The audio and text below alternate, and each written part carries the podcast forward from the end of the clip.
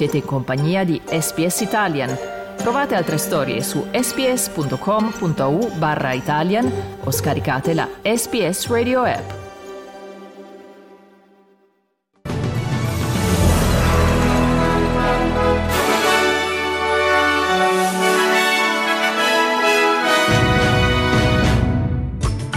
Ucraina nel giorno del primo anniversario dell'invasione russa, il paese si ferma per un minuto di silenzio e Zelensky parla alla nazione. Il 2023 sarà l'anno della vittoria. In tutto il mondo manifestazioni di solidarietà a Kiev, messaggio della Premier Giorgia Meloni, il piano di Putin è fallito. Sydney, stasera 300.000 persone a Oxford Street per la grande parata del Mardi Gras Sport calcio, ottavi delle coppe europee, sorteggi fortunati per Juve e Fiorentina, Roma pesca gli spagnoli della Real Sociedad.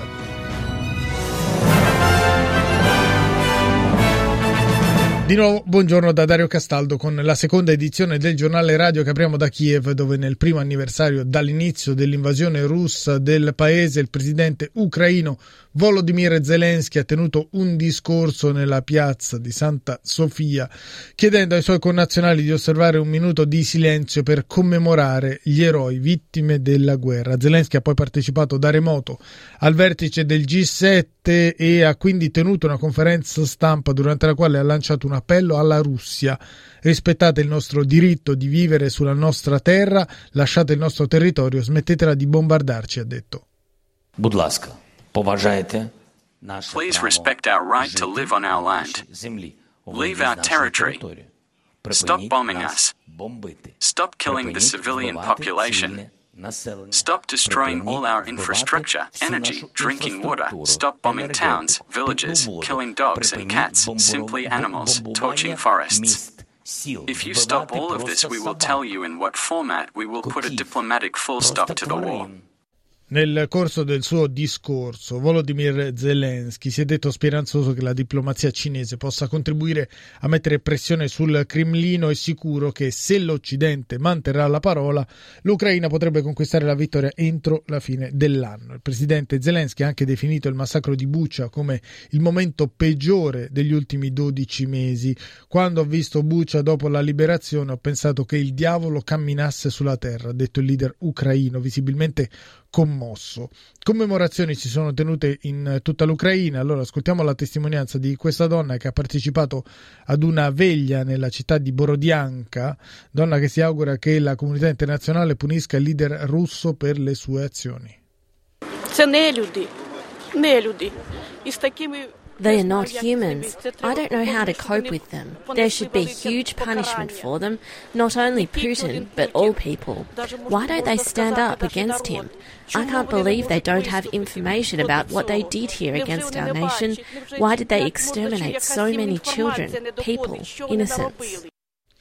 In eh, tutto l'Occidente, nella giornata appena trascorsa, molti monumenti simbolo sono stati illuminati con i colori della bandiera ucraina giallo e blu e manifestazioni di protesta per l'invasione russa e di solidarietà per il popolo ucraino sono andate in scena in molti paesi, a partire dall'esterno del Palazzo di Vetro di New York, dove nelle ore scorse i membri dell'ONU hanno votato una risoluzione che condanna l'intervento militare russo, condanna personale anche da parte del segretario generale delle Nazioni Nazioni Unite, Antonio Guterres. Over the past year, this Council has held more than 40 debates on Ukraine. The guns are talking now, but in the end, we know, we all know, that the path of diplomacy and accountability is the road to a just and sustainable peace. Peace in line with the UN Charter, international law, and yesterday's resolution of the General Assembly. We must prevent further escalation. Questo è un estratto del discorso del segretario generale delle Nazioni Unite Antonio Guterres che ha detto dobbiamo prevenire un'ulteriore escalation del conflitto. Un messaggio al popolo ucraino è stato lanciato anche dalla premier Giorgia Meloni, la quale ha ribadito il sostegno del governo e del popolo italiano alla causa del paese. Un anno fa la Federazione russa ha scioccato il mondo invadendo l'Ucraina. L'obiettivo di Putin era far capitolare l'Ucraina per poi rivolgere le sue mire espansionistiche agli altri stati confinanti, non solamente europei. Quel piano è fallito. Mosca ha dovuto fare i conti con l'eroica reazione di un popolo disposto a tutto per difendere la propria libertà e con una uh, cosa più forte dei missili e dei carri armati, l'amore per la propria patria. Nostro dovere lavorare per arrivare a una pace giusta. Il mondo libero è debitore nei confronti delle donne e degli uomini ucraini. L'Italia è dalla loro parte. Secondo il Ministero degli Esteri russo, per quanto riguarda le ultime sul campo, l'Ucraina sta ammassando truppe al confine con la Transnistria. Mettiamo in guardia gli Stati Uniti, i paesi della Nato e i riparti ucraini dal compiere nuovi passi avventurosi, recita una nota del Cremlino. Reagiremo in modo adeguato se dovesse esserci un attacco di truppe ucraine. Il governo moldavo intanto ha smentito minacce dirette alla sicurezza del paese da parte dell'Ucraina. Il Ministero della Difesa di Chisinau collabora con tutte le autorità per per prevenire tentativi di destabilizzazione e per mantenere la pace. Adesso voltiamo pagina, andiamo in Nuova Zelanda dove sono ancora molti dispersi a quasi due settimane dal passaggio del ciclone Gabriel, 23 le persone che mancano all'appello sull'isola settentrionale e che la polizia sta ancora cercando. Inizialmente il bilancio parlava addirittura di 6.000 dispersi, questo perché la tempesta tropicale aveva provocato danni alle strade, alle infrastrutture e alla rete elettrica rendendo impossibili le comunicazioni. Nel frattempo le autorità locali sono riuscite a mettersi in contatto e a verificare verificare lo stato di salute di migliaia di persone. Il bilancio ufficiale del passaggio di Gabriel in Nuova Zelanda parla comunque di 11 vittime e di migliaia di sfollati. In Australia adesso, dove secondo uno studio appena pubblicato, uno dei motivi che contribuiscono a far galoppare l'inflazione è il crescente margine di profitto delle aziende. Secondo l'Australia Institute Center for Future Work, il margine è cresciuto più dei prezzi dei prodotti, tanto che le aziende australiane hanno fatto registrare incrementi record record dei guadagni con oltre 160 miliardi di dollari extra. Greg Jericho, direttore dell'istituto che ha effettuato la ricerca, sostiene che sia pertanto sbagliata la strategia della banca centrale, la Reserve Bank, che continua ad aumentare i tassi di interesse per ridurre la propensione all'acquisto dei consumatori australiani. While the Reserve Bank is worried about people's wages being too high, the data shows that inflation would actually have stayed within the Reserve Bank's target range if corporations hadn't gouged customers at the checkout. Excess corporate profits account for 69% of additional inflation beyond the RBA's target range. Rising wages, on the other hand, account for just 18%. Secondo Greg Jericho, dunque, lo studio effettuato dal suo istituto dimostra che i margini di profitto delle aziende inciderebbero per quasi il 70% sull'aumento dei prezzi a fronte di un 18% relativo all'incidenza degli stipendi. Sempre in tema di aumento dei prezzi, quello degli affitti sta portando sempre più australiani a dover vivere per strada. Secondo Leo Patterson Ross, responsabile per il New South Wales di un sindacato di locatari, il mercato andrebbe regolarizzato e dovrebbe essere fissato un tetto all'affitto che un proprietario di casa può chiedere. Negli ultimi tempi gli aumenti settimanali nelle principali città sono ammontati a 100 dollari a settimana, ovvero oltre 5.000 dollari in più all'anno per alcuni nuclei familiari. Ascoltiamolo. And that means it's over $5,000 a year that this family has to find in their household budget. Uh, and that does mean that people are cutting back on food, on healthcare, on uh, education, and other essentials just to keep that roof over their head.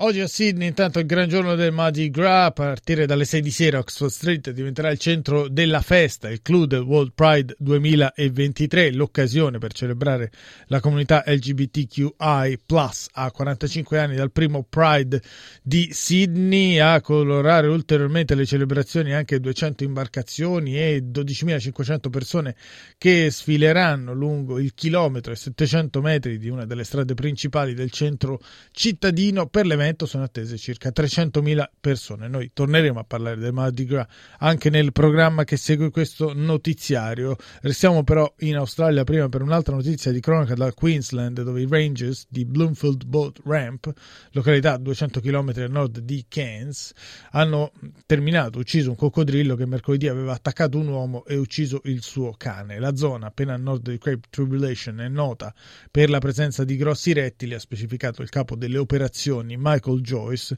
secondo il quale il tragico incidente deve far da monito per tutti coloro che in futuro volessero avventurarsi in quelle aree. Joyce ha comunque difeso l'iniziativa di uccidere il coccodrillo. My officers uh, euthanized the animal that um, unfortunately took Molly. Uh, croc was 4.2 metres long and he looked like a crocodile.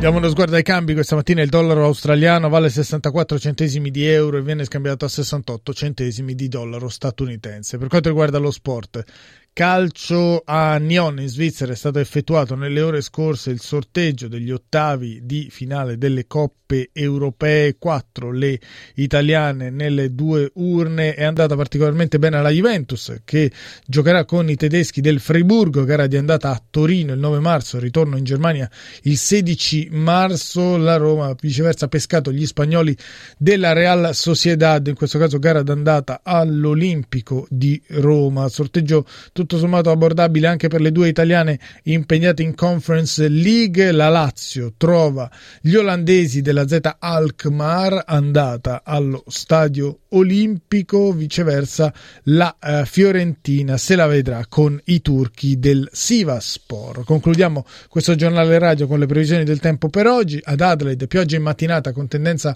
al miglioramento nel corso della giornata, una temperatura massima di 24 gradi. A Brisbane cielo parzialmente coperto 29 la massima, a Cairns piovaschi 30, a Canberra sereno 28, a Darwin precipitazioni a carattere temporalesco 30 gradi la massima, a Hobart piogge in aumento nel corso della giornata con una massima di 31 gradi, a Melbourne precipitazioni sparse nel pomeriggio 31 la massima, a Perth sereno e la colonnina di mercurio salirà fino ai 33 gradi, per finire cielo in prevalenza sereno a Sydney dove la temperatura massima sarà di 27 gradi.